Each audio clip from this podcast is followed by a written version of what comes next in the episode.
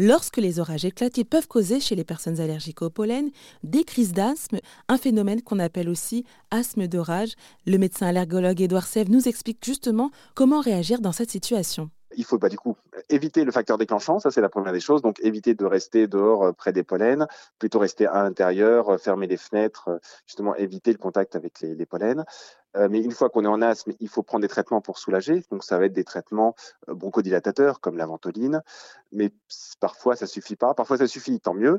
Si ça suffit pas, il faut remettre plus fort. Euh, donc, soit on répète la ventoline une fois, deux fois, trois fois, quatre fois, soit on peut rajouter des anti-inflammatoires comme des corticoïdes.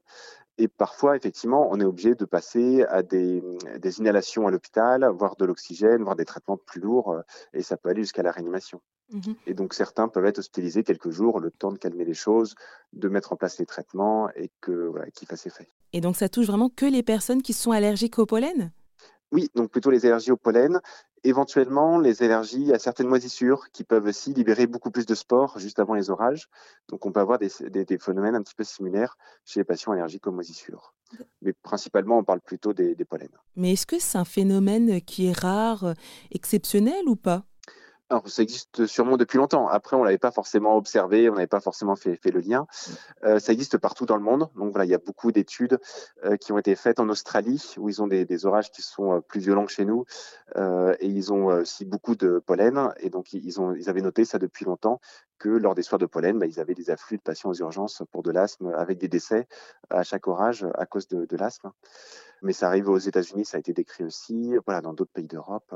Bon, c'est des phénomènes ponctuels. Hein. C'est vraiment euh, voilà une journée ou deux dans l'année euh, et pas forcément tous les ans, mais euh, ça, ça, arrive régulièrement et partout dans le monde. Mais est-ce qu'il y aurait d'autres phénomènes en lien avec la météo qui pourraient aussi causer des crises d'asthme comme ça?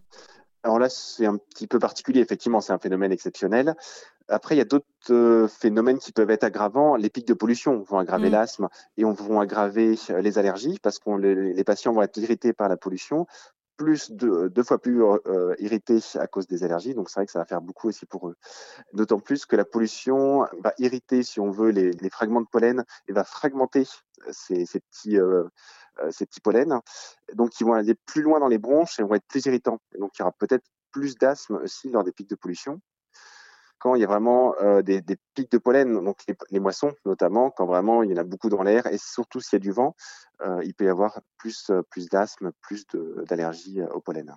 Mais alors, je me dis que par rapport bah, à toutes ces préconisations hein, pour éviter cet asthme d'orage, finalement, bah, le masque, ça peut aussi aider. Oui, tout à fait en fait, bah, le, masque, les, grains de pollen sont beaucoup plus gros qu'un virus. Donc, si le masque arrête les virus, il arrêtera les grains de pollen. Et en fait, ça, les, patients asiatiques euh, l'utilisent depuis très longtemps. Euh, alors, avant, on se moquait peut-être un petit peu d'eux. Maintenant, on se moque moins. On a, plus d'habitude. Mais on peut tout à fait, effectivement, garder un masque euh, juste dans ces occasions ou même de façon générale. Maintenant, pour si on doit faire du jardinage, si on met le, le nez dans le pollen ou si quelqu'un habite près d'un champ et que le voisin est en train de moissonner son champ, il va vaut mieux mettre son masque avant, anticiper, se protéger et éviter que ça dégénère en asthme. Si on a gardé une boîte dans le placard, faut pas la jeter, ça peut toujours servir. Ce sujet sur l'asthme d'orage est aussi à retrouver sur erzen.fr.